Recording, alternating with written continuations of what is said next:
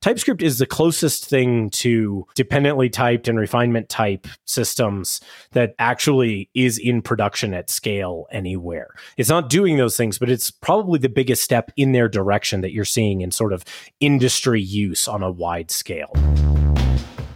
Hello, this is Adam Gordon-Bell. Join me as I learn about building software. This is Co-Recursive. That was Chris Krycho. Chris is a proponent of TypeScript who's been using it since twenty sixteen. Today he teaches me about what TypeScript is and why we should use it. Chris is a software developer at LinkedIn who worked on converting one of the largest Ember apps in the world to TypeScript. I was actually shocked by the size of it. Chris also loves Rust and types and is a former C and Fortran programmer.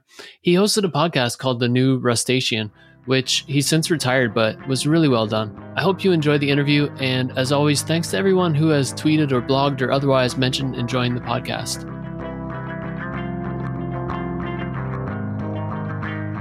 Chris, thanks for coming on the podcast.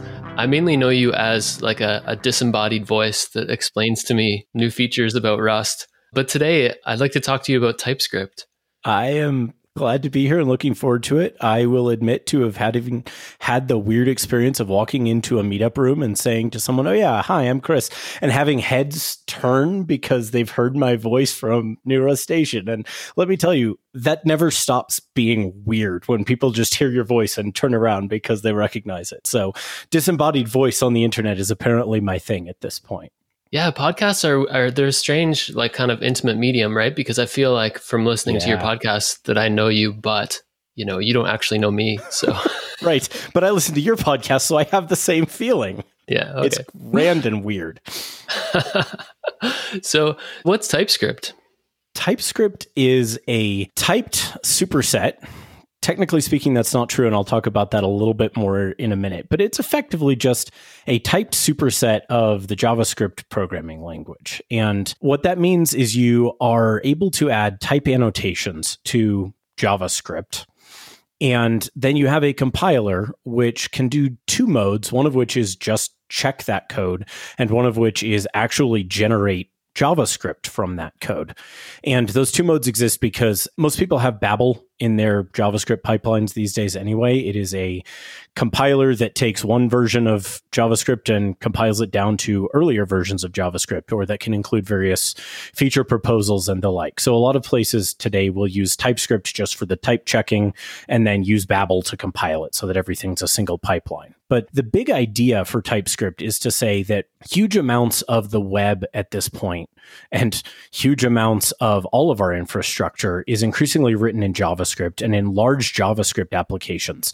And many developers find that with sufficiently large, sufficiently complicated applications, libraries, and so on, having a type system is a helpful tool. So the original pitch, possibly still the pitch on the TypeScript website, is JavaScript that scales. And the idea is you can gradually layer in a layer of types on top of an existing JavaScript application or library, or you can use them from the start if building a new one, and start getting some of the benefits that types give you. In particular, refactorability, because you can know rather than get just guess heuristically where a given item is actually being used throughout your code base.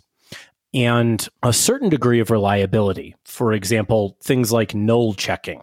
You can tell TypeScript to, hey, check me and make sure that if this thing can be null, I check it ahead of time.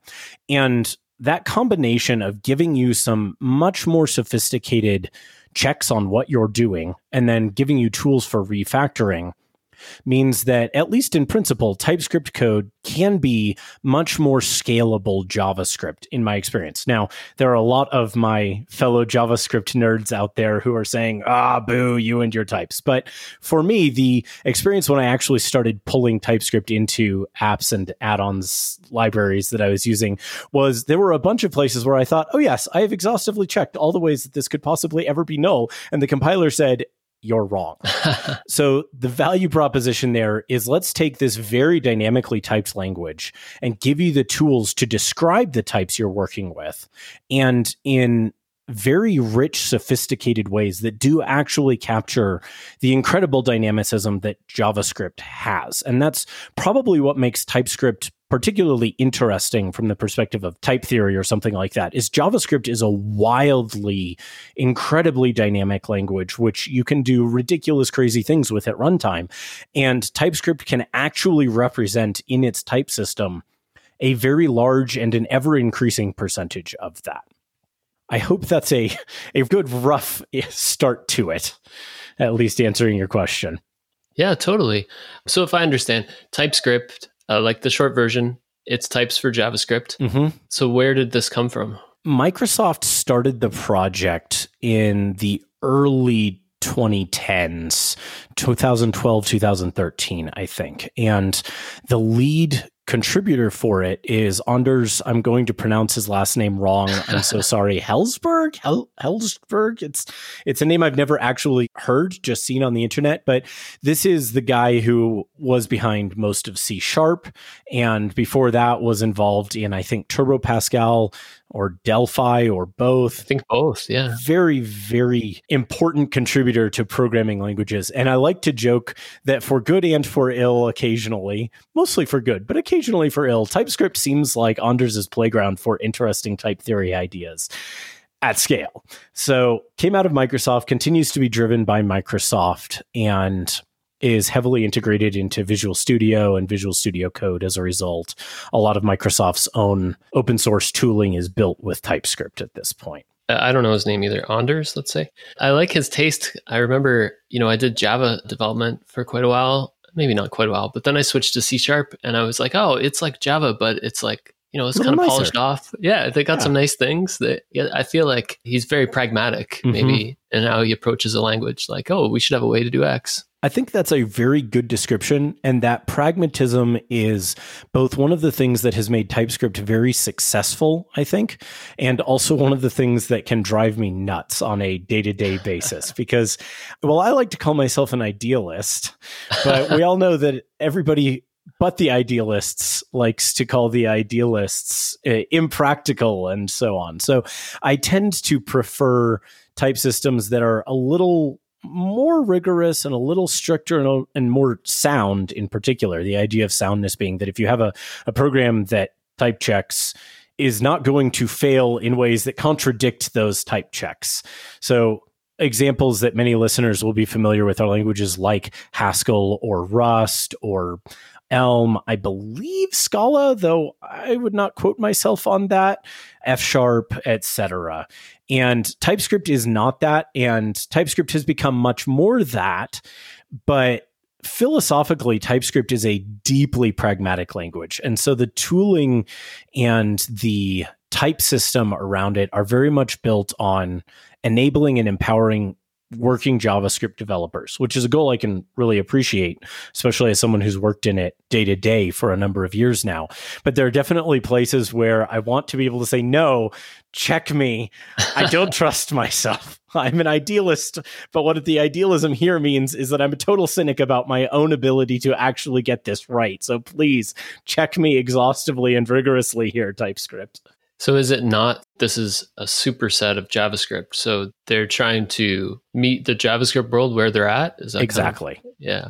And that notion of it being just a typed superset with only one exception, everything in TypeScript is just a type annotation, which you can strip out. And the only exception to that is the enumerated type it supplies, which is just like your basic enum from Java or C or whatever else, except that it can also have string values. But when you look at that, it just compiles straight into a simple JavaScript object with some key value lookup. So even that one technically breaks the everything is just a type annotation that you can strip out. It doesn't really break it. And so they really are just trying to say, we're not going to pull an Elm or a ReasonML with BuckleScript or something like that, where we're creating a whole new language for which JavaScript is the compile target.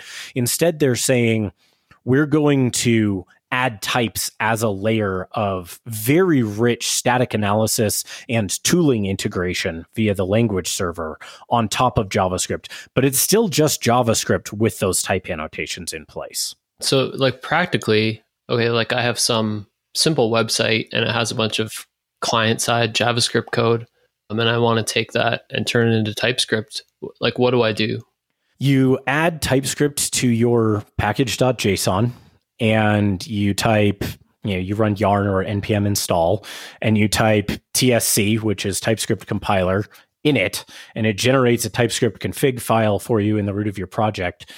You, depending on how you're building it, if you're using Webpack or something, there are starter packs for that. Ember dot J S has a tool that I help maintain in the C L I that just generates your configuration for you, actually. So you could, in Ember, you would just say Ember install Ember C L I TypeScript. I think there's a similar just boot it up experience for Vue and for Create React App, where you can just say Vue C L I start with TypeScript or whatever. But in general, you just add this tsconfig.json file and tell it, if you have any weird layout things, you have to tell it about those. But in general, if you're using a fairly standard layout for your file system, at that point you're done. You can just start type checking. If you want to integrate it into your build pipeline, say you're compiling from JavaScript super fancy version next down to E S five to run it on I E eleven, which, hi, that's sadly still the story for many of us. Microsoft, please kill I E eleven. You'll use either TypeScript's own tooling to do that. The tsconfig that it generates will by default target E S five and therefore be suitable for running. I think it targets E S five. It'll actually go all the way back to E S three, which runs on I E eight, I think. It, most people don't need that, happily. You can either do it with TypeScript itself, or you can just wire it into your Babel pipeline. And then you just start taking a file and saying, okay, instead of ending this file extension with .js, I'm going to end it with .ts, just change the file extension. And by default, that's enough to start getting it type checked. It also actually has a comment style pragma that you can throw at the top of a JavaScript file where you type a comment and then say ampersat T S check, and it'll check the JavaScript file for you as well in sort of uh-huh. its loosest mode.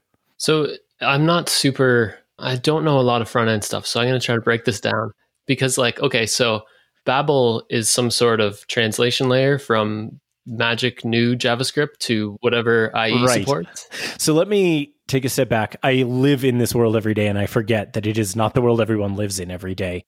Because we are targeting browsers in general, mm-hmm. we have to deal with the lowest common denominator of whatever browser we're targeting.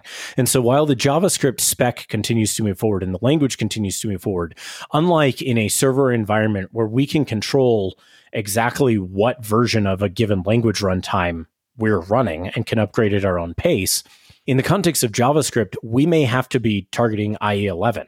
And Internet Explorer eleven targets the ECMAScript five version of JavaScript, and it doesn't have any features later than that.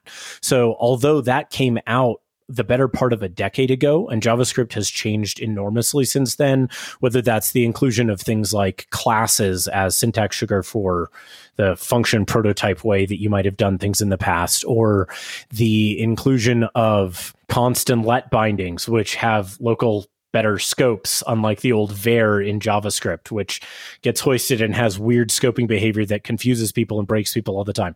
Many new features like this, generators, async await syntax, et cetera, can all be carefully compiled back to E S five if, like me, you work at LinkedIn and we still support I E eleven. And so we need our rich client-side JavaScript to be able to run on I E eleven, even though current versions of Chrome and Firefox and Safari and even Edge, before it shifted to being Chromium, could all run stuff that's been part of the JavaScript spec even as late as the last year or so. And so Babel gives us this layer of being able to say, I'm going to write modern JavaScript mm-hmm. with all of these language niceties, and then compile it back to an earlier version of JavaScript. So you'll often hear this referred to as transpiling, because you're doing it not from targeting one language to another in the traditional sense or a lowering sense, but from one language to another equally high-level language, which in this case just happens to be the same high-level language of eight years ago or whatever it was when E S five came out.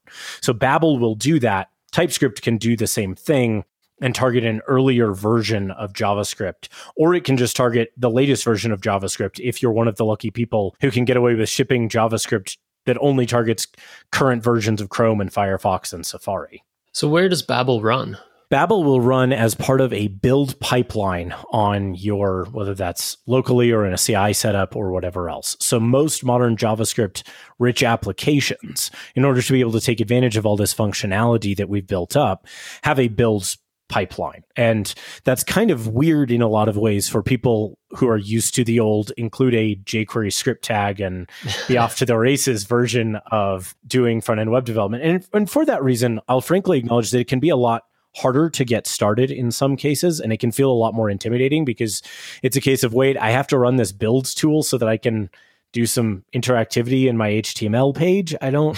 And the answer is no, you don't actually have to do that. You can still just drop a script tag on your page and be off to the races. But again, for those of us building these rich applications, in most cases, we have command line tools integrated into that anyway, because we want things like linting to be able to say, hey, here's some static analysis output, and to be able to run our test runner actively while we're going and developing the app, or to be able to do boilerplate generation of, hey, just give me a new React component or a new Vue component in my conventional locations for this app, or things like that. And so, and I assume, like at LinkedIn, they're not letting you F T P some JavaScript no, file. No. And so we we have a C I server where we're running all of that and running the build and running a large exhaustive test suite and then generating those target builds back in E S five. And a lot of modern build tools can split it out and say, hey, we're going to generate a build for I E, and then we're going to generate much smaller, more modern, faster builds that don't do all that transpilation for quote unquote evergreen browsers like Chrome and Firefox and Safari, so that you can, again, get the benefits of an updated runtime that has support for these new features natively. Because when you are back compiling, especially something complicated like generators or async and await or things like that, you end up having to generate a lot of extra code to support that. And every app ends up having to make this trade-off of saying, do we use generators here?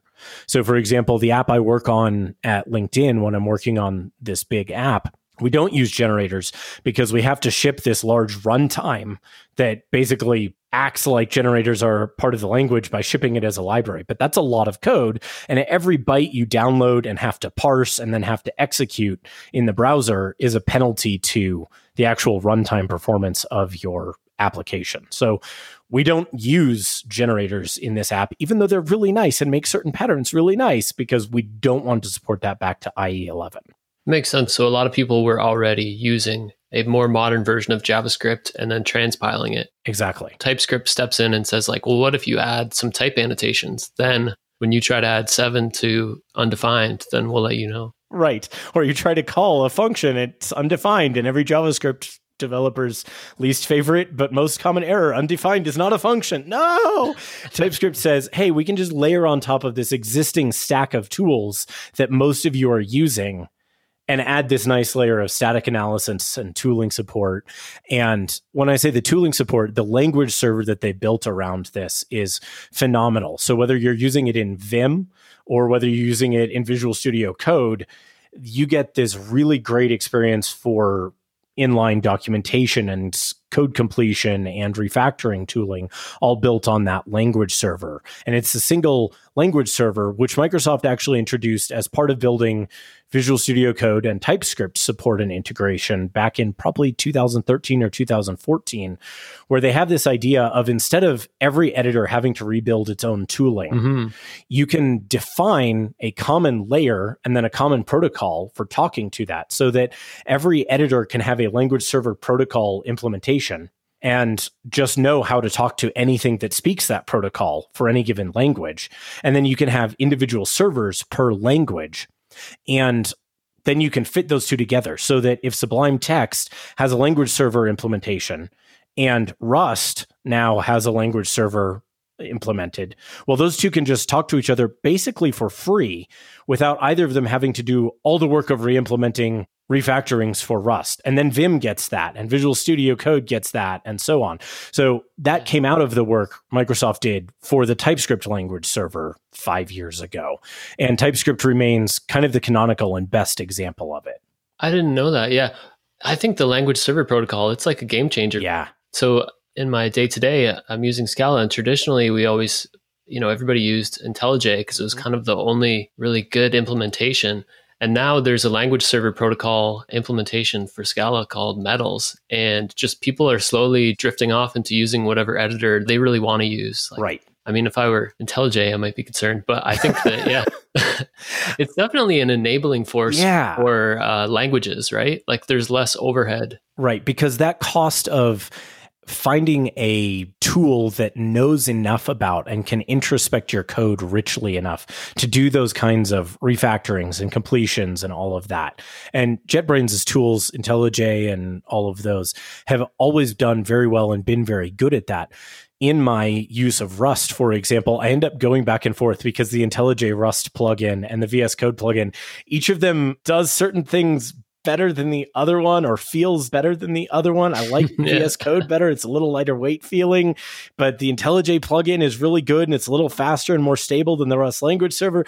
But that democratizing factor, I think you're exactly right, ends up allowing new languages to be adopted much more quickly. So another example of that, ReasonML is a syntax layer over OCaml that is primarily used for compiling to JavaScript via a OCaml to JavaScript compiler.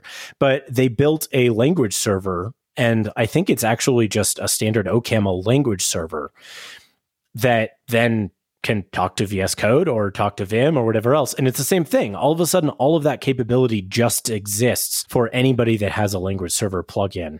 And that's a huge thing for somebody who wants to try using ReasonML, because the gap between that and whatever tool they're already using is going to be so much lower than it would have previously. Yeah. So what do I get if I move to TypeScript, the language server protocol? What does it enable? So it enables refactoring. So it'll say, hey, I want to rename this type, this class, or this variable throughout my code base. And you perform a rename and it does it. It introspects your whole code base, finds everywhere that's used and does it with a rename. Or you say, I want to find everywhere this is used throughout my code base. And whereas in a traditional JavaScript code base, you're left with doing that as your kind of best guess and your sort of heuristic driven approach, which can be very good, or you're left with find all and grep and hoping that you didn't rename the wrong one, or hoping that you caught them all and hoping that your test suite is exhaustive enough. If you have an application or a library that is actually exhaustively covered with types, mm-hmm. the downside to what I mentioned earlier, that it's gradual and you can layer it in as you go, is you only have to layer it in as much as you want to, which means you can end up with a type system or a, a type coverage level that doesn't actually let you get some of these benefits. But if you do have it fully and exhaustively checked, and you don't use, I should come back to this in a minute, you don't use TypeScript's escape hatch called any. If you're not using those things, then TypeScript can actually exhaustively tell you, hey, here's everywhere this is being used and you need to change it. And so you can do the thing that you do in more thoroughly type-checked languages traditionally, of making a change and then just following the compiler errors, or doing a refactoring that can actually exhaustively know where all of the refactor points are, rather than that heuristical model or that grep and hope model and trust your test suite. Yeah. I mentioned TypeScript's any. I should elaborate on that. One of the places where TypeScript leaves some unsoundness on the table is it has a type called any, which if you have a type that is any, it can be assigned to anything and anything can be assigned to it. And this is an escape hatch. Sometimes you're just in a spot where you're saying, I have no idea what this is, or I don't have time to write the types for that corner of the ecosystem, mm. which leads me to another small tangent, which is to say TypeScript also gives you the ability to write type definitions for third-party code. So you can create a description of what the types are for some library that you're interacting with. So I'll come back to that in a minute as well. But this any type, anywhere that you're using it, it's basically like, yeah, this is just JavaScript, man. Do what you want. I'm not going to try to check anything anymore. And that's very powerful. But unfortunately, it also just means that anywhere you use it, you're not getting any benefits, and any type checking that happens to intersect with it, TypeScript's kind of like, nah, man, you said any, so anything goes here, and you lose that. So in TypeScript three, they introduced a different type called unknown, which is actually much more useful for the way I write JavaScript. And unknown is a type that says, if you want to do anything with this, you have to check what the type is. And that leads to the fact that TypeScript's type system is actually very sophisticated and does flow analysis. So if you say, I have an input to my function, and I can define that input as being an anonymous union type, or I can say this is a string or a number. It's valid mm-hmm. for you to pass me either of those as the argument to this function.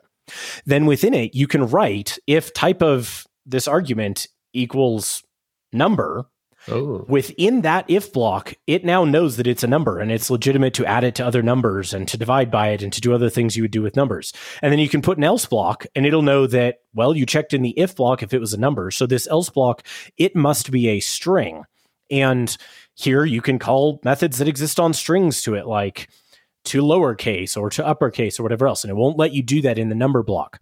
Well, if you take that and include the idea of this unknown type, where unknown, unlike any, won't let you assign it to anything that is well typed. So if you say, let X be a number, mm-hmm. and then you have Y, which is unknown, and you try to assign Y to X, TypeScript will say, no, that's out of bounds. You haven't actually checked that this thing Y is a number. You can't assign that to X. So similarly, you can use this kind of narrowing notion, which is what TypeScript calls it, because you have some set of possibilities and you're narrowing the set of possibilities. In the example I gave a moment ago, from string and number to just number or just string. Similarly, unknown says the set of possibilities is unbounded. I have no idea what this could be, which sounds like any, but the difference is here, TypeScript checks you. It says, no, you have to check. So if I have a function which takes in some argument which is unknown, and I say, if the type of this argument is a number, well, TypeScript now narrows it. And it says in that block, hey, this is a number. You can do number things with it, but you have to do that. And so unknown lets you deal with things like, hey, I got this blob of data from across the internet. Mm. I have no idea what it is. I mean, in principle, it might be what my A P I promised, but in principle, it might just be a bunch of binary garbage, or it might be a JSON object that looks nothing like what my A P I promised or whatever else. And so unknown gives you this tool for describing that in a more robust way. Again, this is part of that trajectory I described of TypeScript saying, how can we capture this thing that's really useful, which we used to do in this more loosey-goosey way, and give you a way to express it with much more strict and sound guarantees. So today, if I'm converting a code base, there's an ESLint rule, which is a JavaScript linter, that integrates with TypeScript, where you can just say, never allow any. And if I were converting a TypeScript or code base to TypeScript today, I would turn that on and say, it's legitimate for you to use unknown, because mm-hmm. then you'll have to check it. You'll have to do whatever runtime checking. And sometimes you do have data that you don't trust or types that you don't trust coming in from the outside, but then you're going to be safe when you're using it. So one thing that you mentioned that I'm not clear on is like gradual types mm-hmm. versus type inference. So if I go back to your example, we take a JavaScript file, we rename it .ts, but so at that point it has no type annotations. So correct. What are the types then? Are they any? Some of them will be, and some of them it will infer. So if you write let X equals forty-two, it's going to infer that X is a number. And if you say return X there from a function, it will infer that the return type of the function is also a number.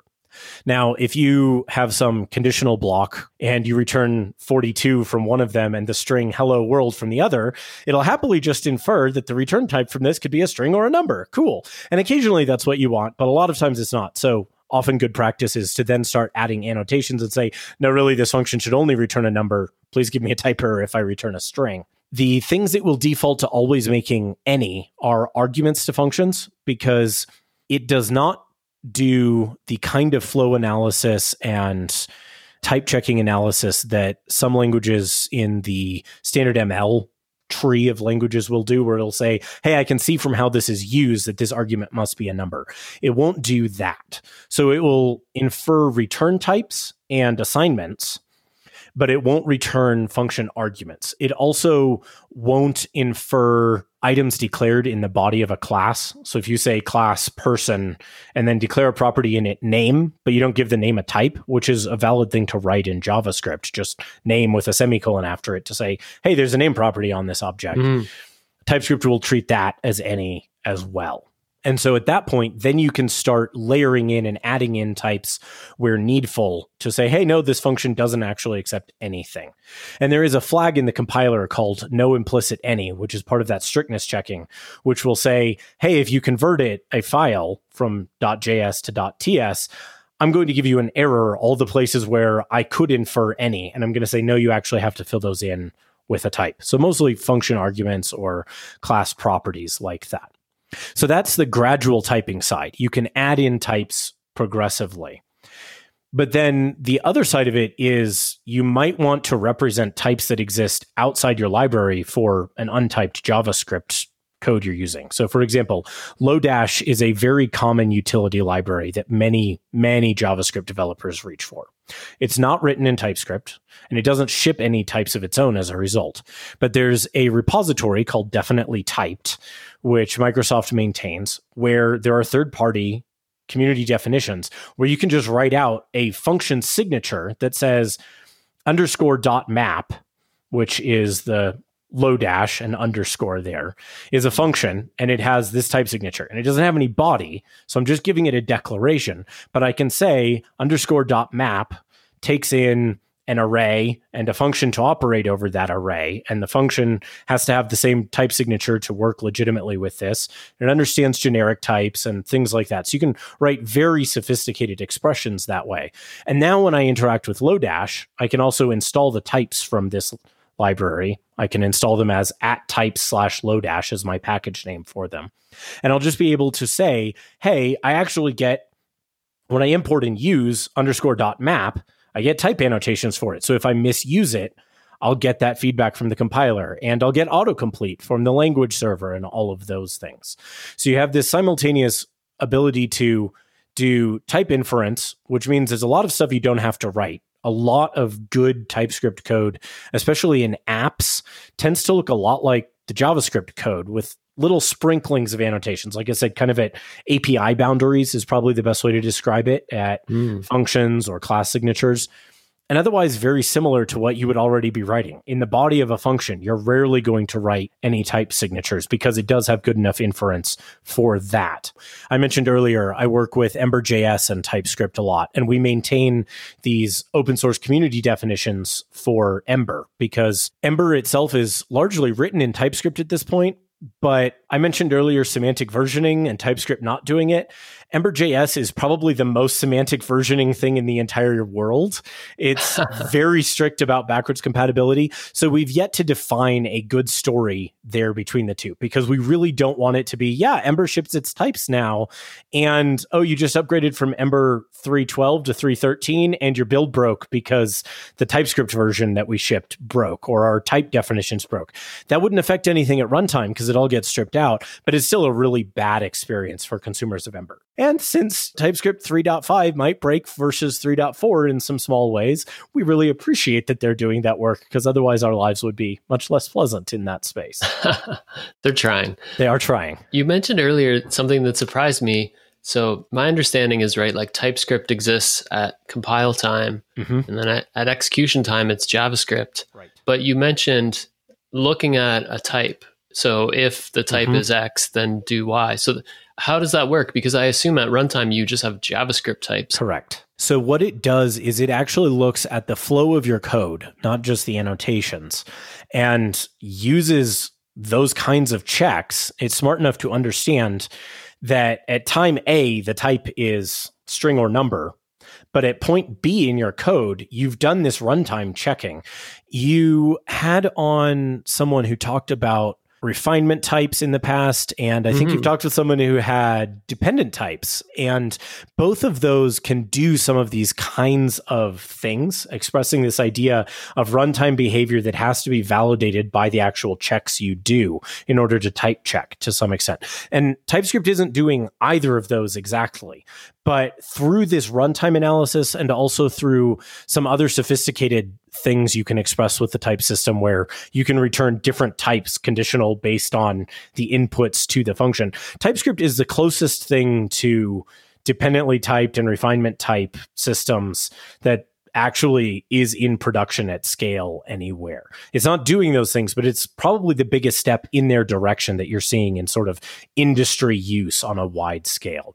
And so it's using that notion of I'm going to, and again, this is not the same thing as refinement types in Liquid Haskell, so please don't email me, dear listeners. I know, I know it's not that, but there's an analogy here where it's taking the type and refining it using that runtime flow analysis. And it can do the same thing with switches, you know, switch statement where you have a set of cases within it and stuff like that. So you can actually emulate exhaustive pattern matching against a tagged union. You have to do the work of building up the tagged union yourself because JavaScript doesn't have those. And then you have to add in some machinery to say, assert that this thing will be never in the default slot. Never is a type that if TypeScript sees that your runtime code ever actually hits it, it says, hey, this is a type error. Mm-hmm. Again, through that kind of dynamic analysis of that flow down through your code. So very sophisticated, very capable. So much so that, in fact, even when I'm working in stricter languages like Elm or Rust, sometimes I miss some of those incredibly rich, very dynamic capabilities that come out of TypeScript as a result. Yeah, it seems very flexible. And I can see the connection to the refinement types because you're saying, you know, oh, TypeScript is type annotations. You know, and refinement types kind of, uh, at least Liquid Haskell lives in these like kind of comments, right? Mm-hmm. Where you'd say like, mm-hmm. hey, this int has to be greater than zero. You know, if TypeScript were like, if you did like slash slash colon int, right? If you put all the types in right. as comments, it would be kind of similar, right? It's a similar space. Yeah. It's this extra layer on top of what the regular story for the language is there. And it's almost like, I mean, it seems to overlap with linting a bit too. Like, mm-hmm. is TypeScript a language? Is it a really fancy linter? Right. That is an active debate in some of the communities I participate in.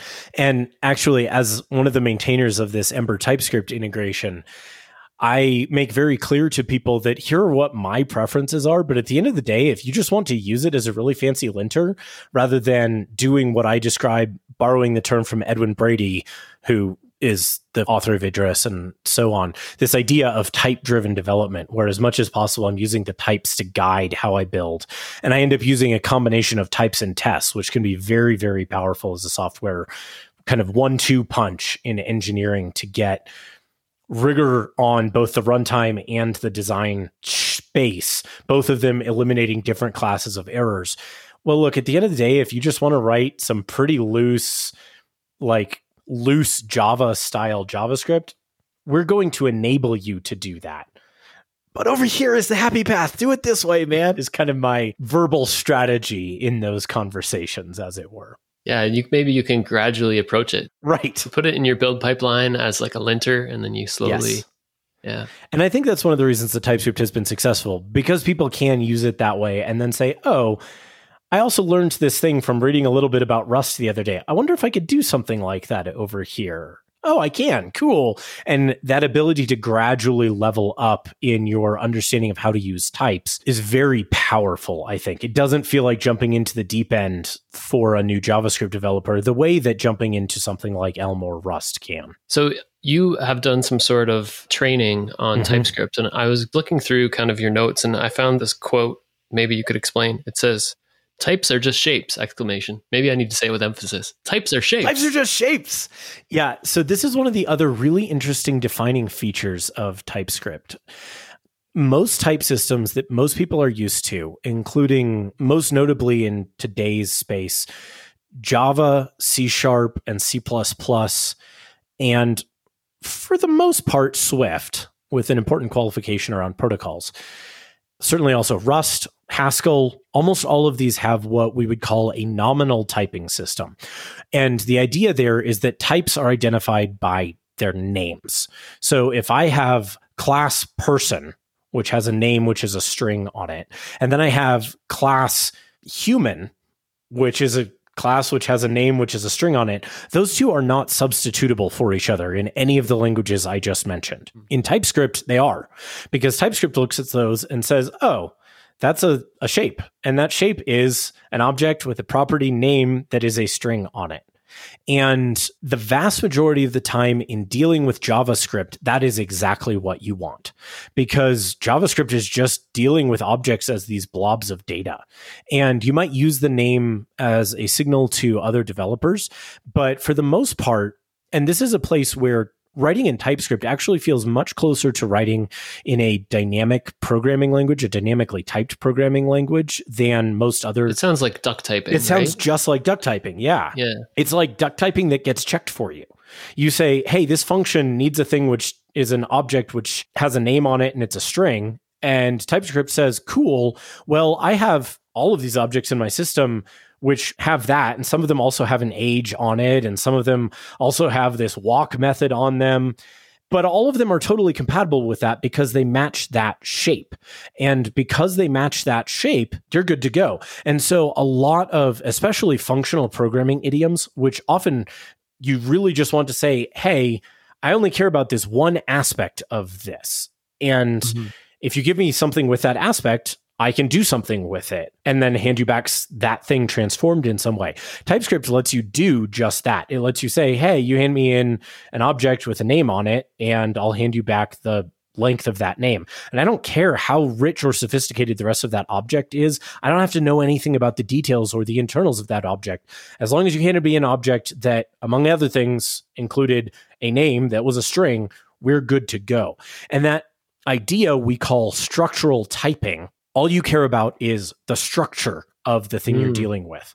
A couple other languages do have this. Swift's protocols are structural in nature, which is very different for me. I've been digging into Swift over the last month or so a bunch, having spent the last almost four years playing almost entirely with Rust in my spare time. And Swift's protocols and Rust's traits look very similar. That this way mm. to describe a behavior that something can conform to, like an interface in Java or C Sharp, but which you can apply to something after the time of definition. So in Java or C Sharp, you have to say class foo implements interface bar. In both Rust and Swift, you can say this type implements this trait or protocol, whether Rust or specific or Rust or Swift, well apart from the definition, which is very powerful. In Rust, you have to include the body of whatever it is you're implementing. You have to define that there. Swift is perfectly happy to say, oh, you already have the relevant properties and methods. Cool. You're good. So you can have bodiless implementations. Also, Elm has this notion of structural record types where, again, I don't care if your type is a superset of this. As long as you hand me that, you're good to go. And I believe OCaml's notion of row polymorphism fits into the same thing. But don't quote me on that because I haven't done much OCaml. It's funny because like I had a, an episode about PureScript, which mm-hmm. I believe it also has row polymorphism as mm-hmm. one of its unique features. And I think it has something to do with JavaScript, where like if you're compiling something down to JavaScript, you're like, I you really want to. this. Yeah. yeah, that's a good insight. And I hadn't thought of it before, but I, I think that's exactly right.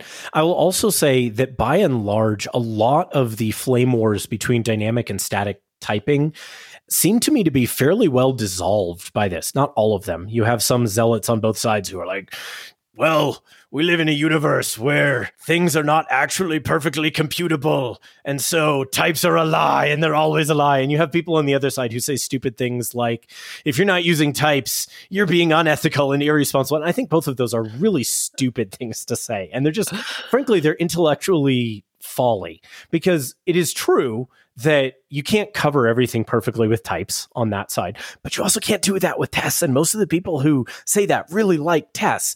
On the other hand, quite legitimate to say, look, for my use case here, I want maximum flexibility, and I'm willing to take the trade-off that comes with that of losing some of the things I might get out of types. So a couple of friends of mine We'll make exactly that argument. And we have friendly back and forths about whether untyped or structurally typed is good, or these nominally typed languages over here are good. And most of them would frankly admit that if you're writing low-level system software, you know, that's a T L S implementation or something, actually having Rust and its types is probably really high value. Whereas in other systems, certain kinds of web systems where you're just doing really loose flowing data transfer, something like Clojure or Elixir or Erlang, which doesn't have those, might actually be more productive for you in certain ways. And so I think smart people recognize that there are trade-offs with these. TypeScript and other things which embrace structural typing as at least one tool in the toolbox seem to me to somewhat bend that curve and make it easier for you to say, I'm mostly going to write this like it's structurally typed, just sprinkle in some annotations on top mm-hmm. and really be good to go. And in the case of something like Elm, you're getting that with Henley Milner style type analysis. So you're also getting this exhaustive whole program type checking with perfect inference. And of course, you're going to add some annotations in general because they're handy for other humans. But in my experience, structural typing really is this incredibly sweet spot where it kind of feels like duck-typed, dynamically programming, but you're getting all this help of the compiler saying, hey, this could be null, and you might want to check that here before you just call the function so that you don't end up with Bugsnag or Raygun or whatever saying, hey, undefined is not a function. You just had four users who couldn't place orders because your function wasn't defined here. No! Not that I have deep and painful experience with this or anything. That's funny. Yeah, I remember I had uh, an episode with Jim Blandy talking about Rust, and I remember his like big complaint was like, there's like a million line JavaScript code base out there, and if you make a typo, then you just have to wait for somebody to hit that line and execute yeah. it. Yeah, it really stinks. And sometimes the way that you get to those combinations is just incredibly arcane. There was a bug I dealt with in my previous role where we knew the bug existed for two years, and we could not reproduce it. We could never figure out the set of steps that users were going through to hit that flow. And so we would see it show up with a stack trace in Raygun, and we would look at it and we would say, we would trace through every part of our code flow, and we would just say, we can't see how this is possible. And one day our product manager was clicking around through the app and said, oh, hey, this thing just happened. We were like, you found it. But it was a case of something ended up being possibly undefined. And even when we had written the TypeScript, TypeScript has a couple of these little escape hatches, and one of them is you can write an exclamation point to say this thing will always be defined. And we actually had a nice little comment on this block of code that says, here's why this will always be defined. Spoilers, the comment was wrong. the, the compiler was correct. Now, the problem wasn't that spot. The comment was actually correct in the small, but in the large, the system was wrong. And it took two years. And finally, our product manager just happened to be poking around one day and found the right combo that triggered it. We fixed it and it went away, and it was a good feeling.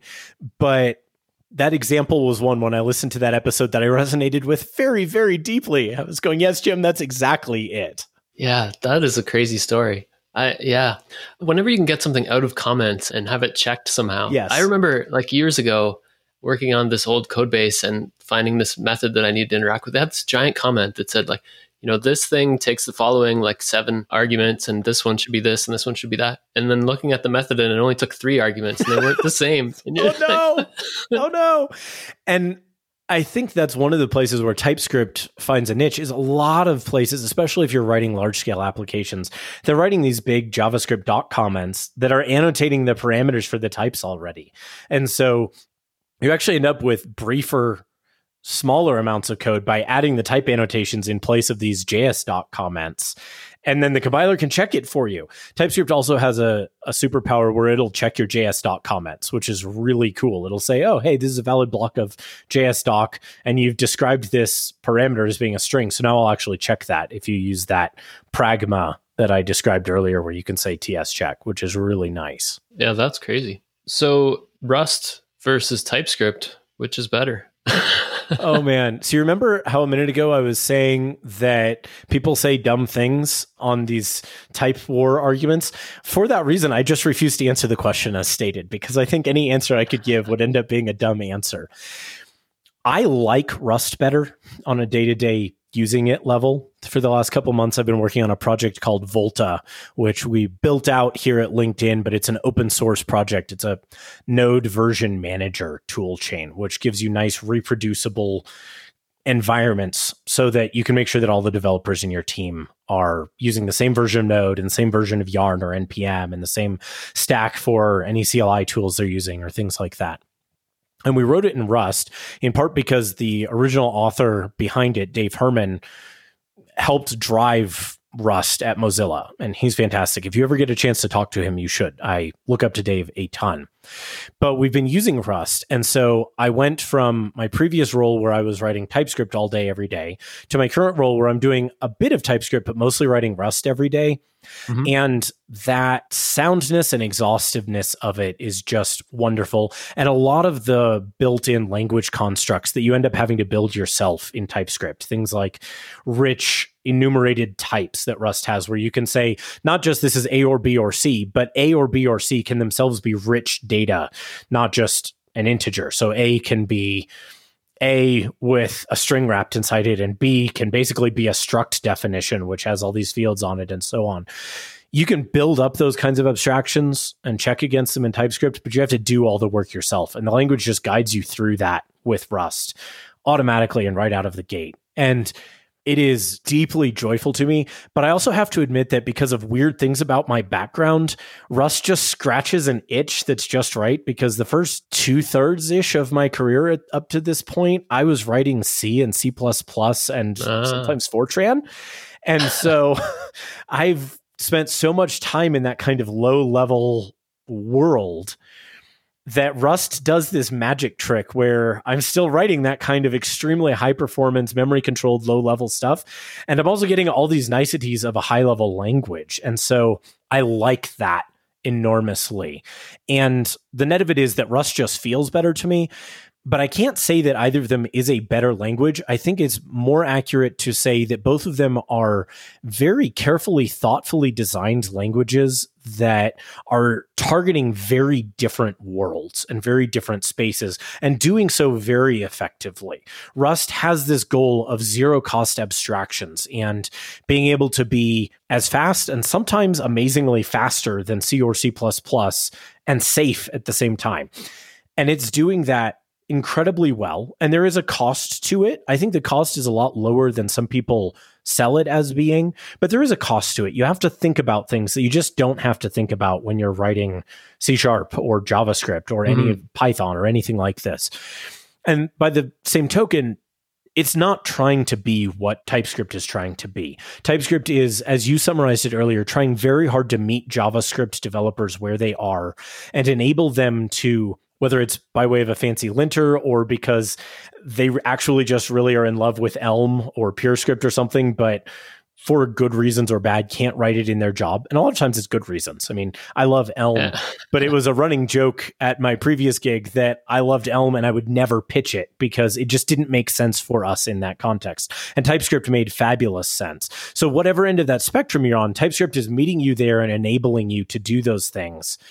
And it just really doesn't have to try to worry about memory management because it's not shooting for that space. It's funny. It makes sense that you mentioned that you had kind of a C background, because in my mind, I was thinking it is strange for somebody to be interested in, in both like Ember and Rust. Like that seems like a very, those circles don't intersect. Yeah. yeah.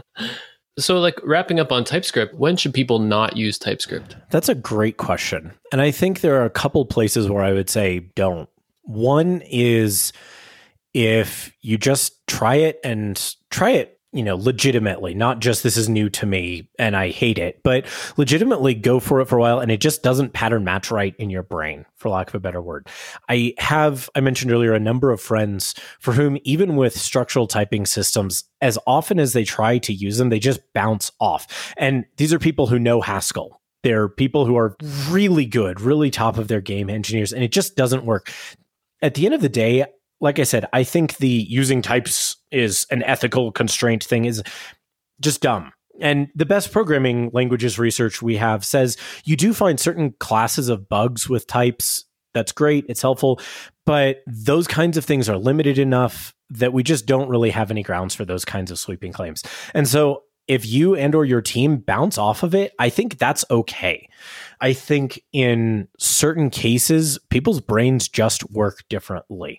And I think that really is okay. My brain works in types. I've been trying to shove things like pattern matching and those kind of rich data types into C since before I knew they existed in other languages. I was trying to make this kind of thing work with enums and unions and whatnot. Clearly, my brain just runs that way. I want to write these kinds of constraints, and other people don't, and that legitimately is okay. If you have a team that is just hostile to it, don't try to force it. It's not worth whatever gains you might get out of it.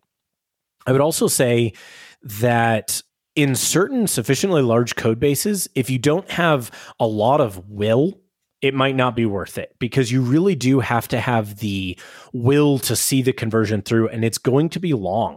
It's going to be an enormous amount of human hours and effort. Now, I say this as someone who's been working on planning out how to do this on an app that has over a million lines of JavaScript in it. So, oh God. Glutton for punishment, I don't know, something that way. But there are situations where it may just not be worth the investment to you and your organization. And I think that's all also legitimate, because these are engineering trade-offs. They're not things where we can just snap our fingers and have the code base magically all typed. If that were the case, I would say that almost everybody, unless you just can't do types, and even then, have you tried a system that has structural types? You might try it. It might be different. But with that exception, if we could all just snap our fingers and have fully typed TypeScript things, I'd say just do it. But most of us can't, and there's an engineering trade-off there, and it may not be worth it. It may not be worth whatever velocity it costs you in the meantime. I think it'll probably pay for itself in the long term, but I also think that gets at the other place. If you're really just whipping up something that you intend to throw away, and you really intend to throw it away, just do it in JavaScript if you're comfortable with that and you don't care. For me, I'm actually faster building those kinds of things with types. And I've also experienced that painful thing where you say, I'm just going to build this little thing to wrap around and execute this as sort of my own mini test configuration that nobody else will ever use, surely. So it doesn't matter if it's really well factored. It just has to be a little script that I can get the job done with. And then soon everybody in the organization is using that script. Things have a tendency to grow a life of their own. Yeah. So you should probably be more skeptical of the idea that you're really going to have a one-off throwaway script. But those kinds of things, like I said, for me, I mean, I write some of those in Rust at this point. Call me crazy, but I just, I like the feedback cycle I get there, and I enjoy using it, and it works well for me. So obviously, I don't mind using types even for throwaway one-off scripts, but that would be a place where people might not find the value trade-off high enough. I just read an article that mentioned something about proof of concepts, and I agree with the sentiment where it's like everything that's running in production was somebody's like throwaway proof of concept, yeah, right? That's right. They were like, there's like the that's great right. vision that you want to build and you never get to, and the proof of concept that still lives on, right? Those are the two. Yep. And some of them are real nightmares, but they're still going. Yeah. And it turns out that code that's actually doing something is really valuable. So delivering value, right? So when I started this podcast, one of my ideas was sort of to to get down kind of in the weeds of coding, like in an audio format. Turns out that that's like super hard. So it's I don't really know hard. if I've given up on that.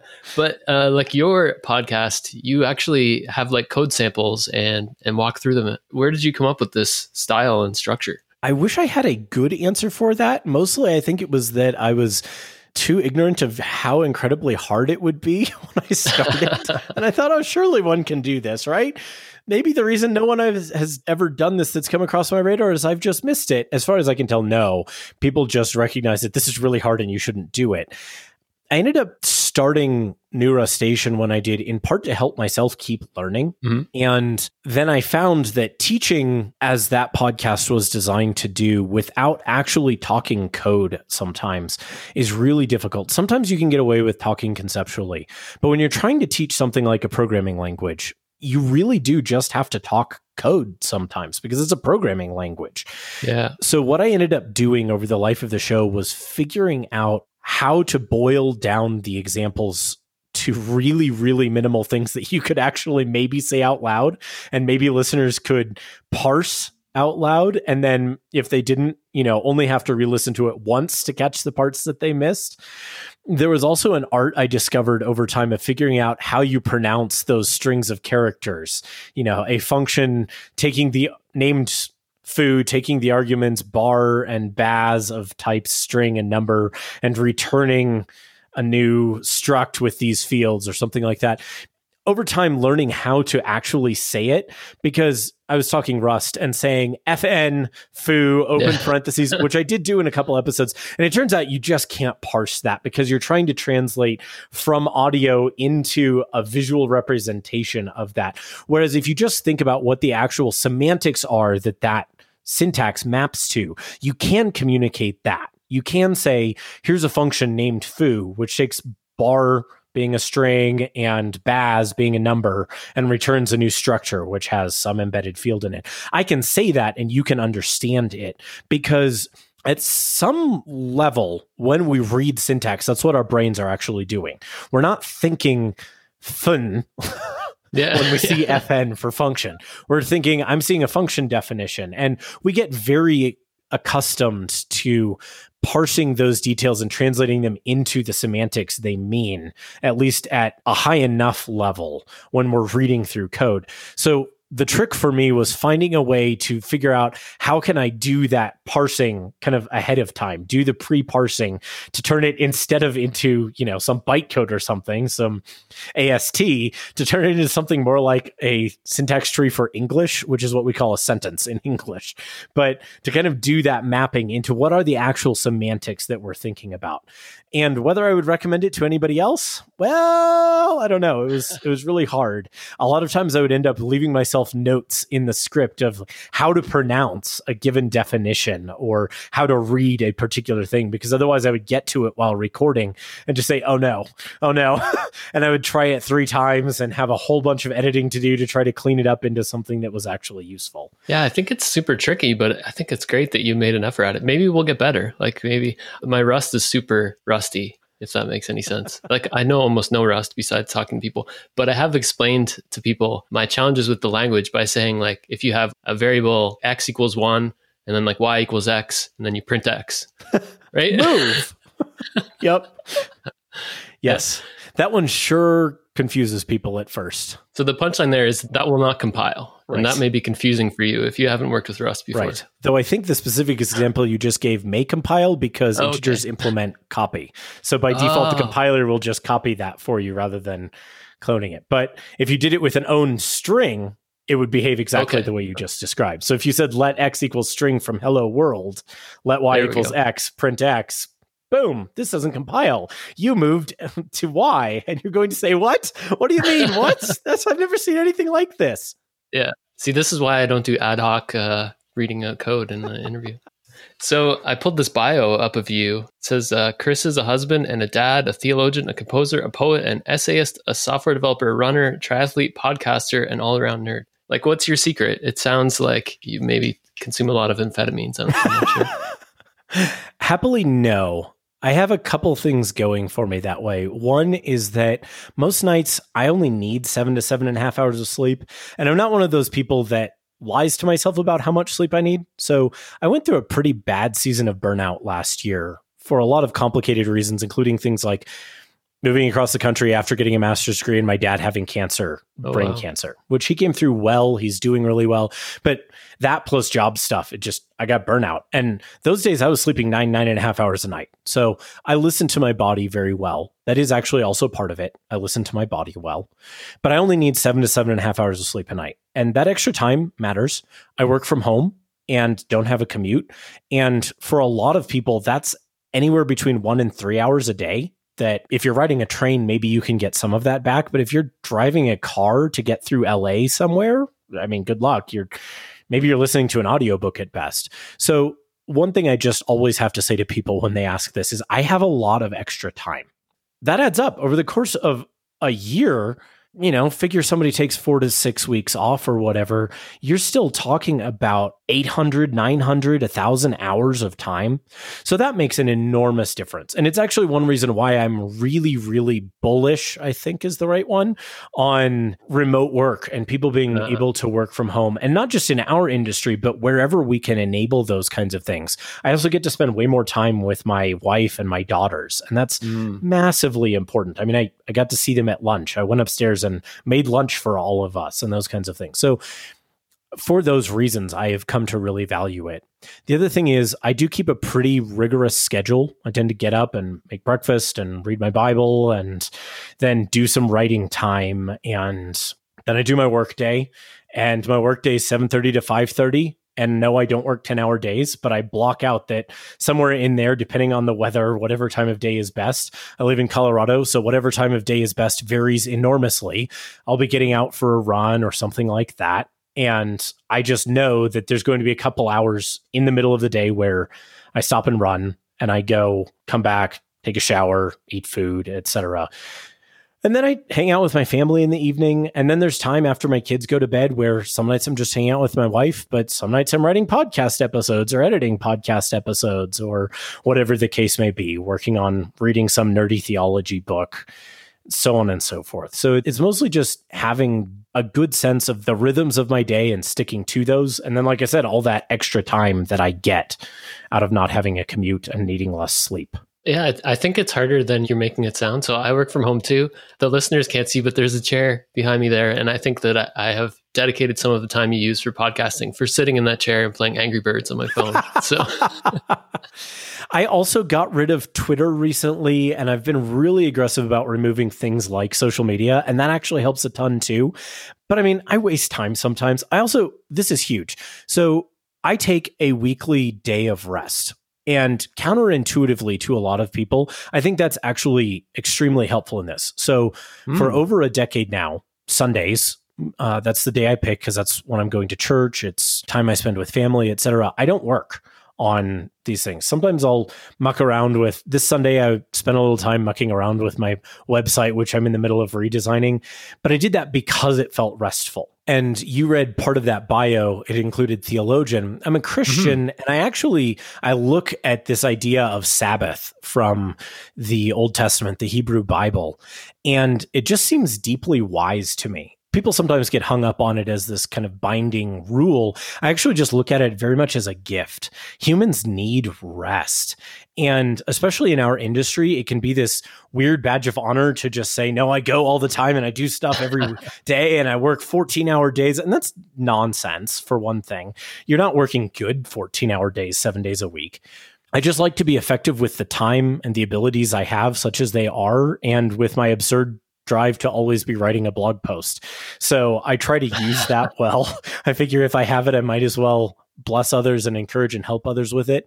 But I also have to remind the people around me that just because I'm like this doesn't mean it's more valuable or more worthwhile. It stresses the heck out of a lot of people I know and love to think about trying to do all the things I do. And I say, no, it's okay. I just really like doing things and I'm good at doing things. You don't have to be as interested in doing things as I am. It's okay to spend more of your time proportional to me reading novels. Like I spend a couple nights a week usually doing things that include things like reading novels or playing Mass Effect with my wife and then recording a podcast about it because we're nerds and that's what we do. Check out mass affection dot com if you want to hear that. It's nerdy and hilarious because it's basically us ranting about a video game and flirting. But I do these things because I love them and I enjoy them and they seem to be an effective use of the way I'm wired and built. But I don't feel the need to define myself in terms of them or find my worth in doing them.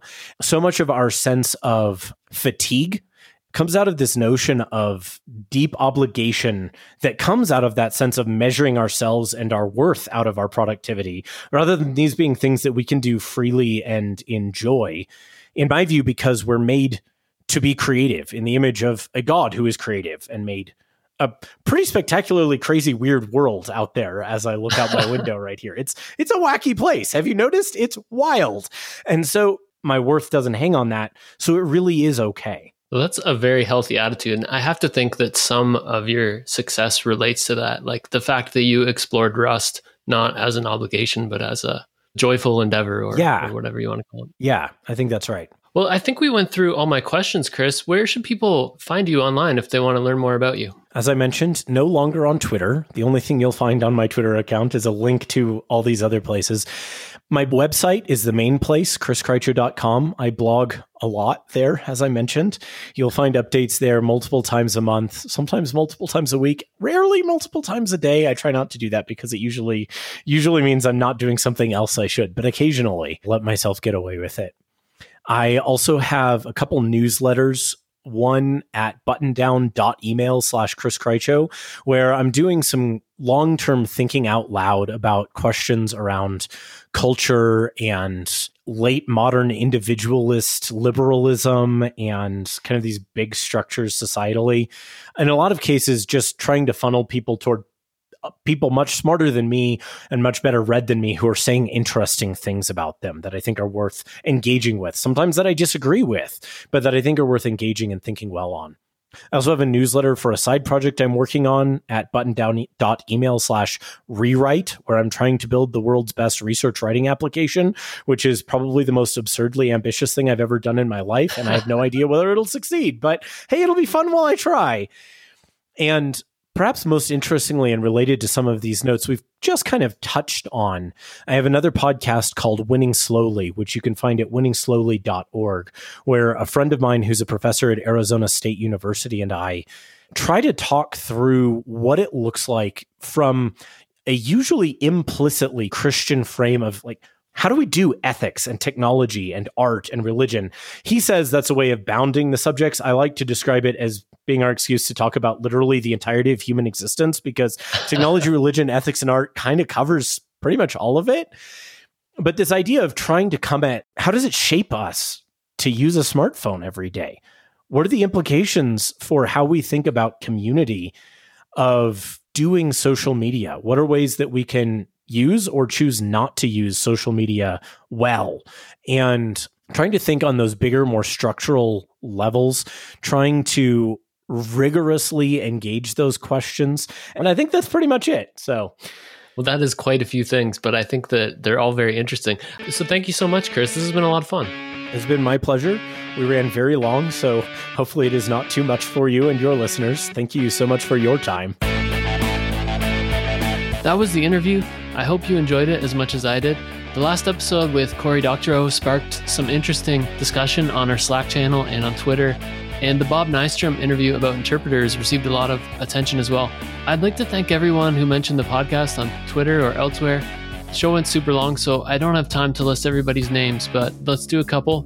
Igal Tabochnik, Jeff Martins, Sean O'Shea, Colin Fay, Matthew Staff, Duncan Adjay, Tom Mariotto, O'Faddy, and everyone else. Thank you. So let me know what you think of this episode. I love to hear from people who have discovered the podcast and are listening through the back catalog, especially, you know, if you'd like to hear your name or Twitter handle or iTunes name mispronounced on the podcast. Until next time, thank you very much.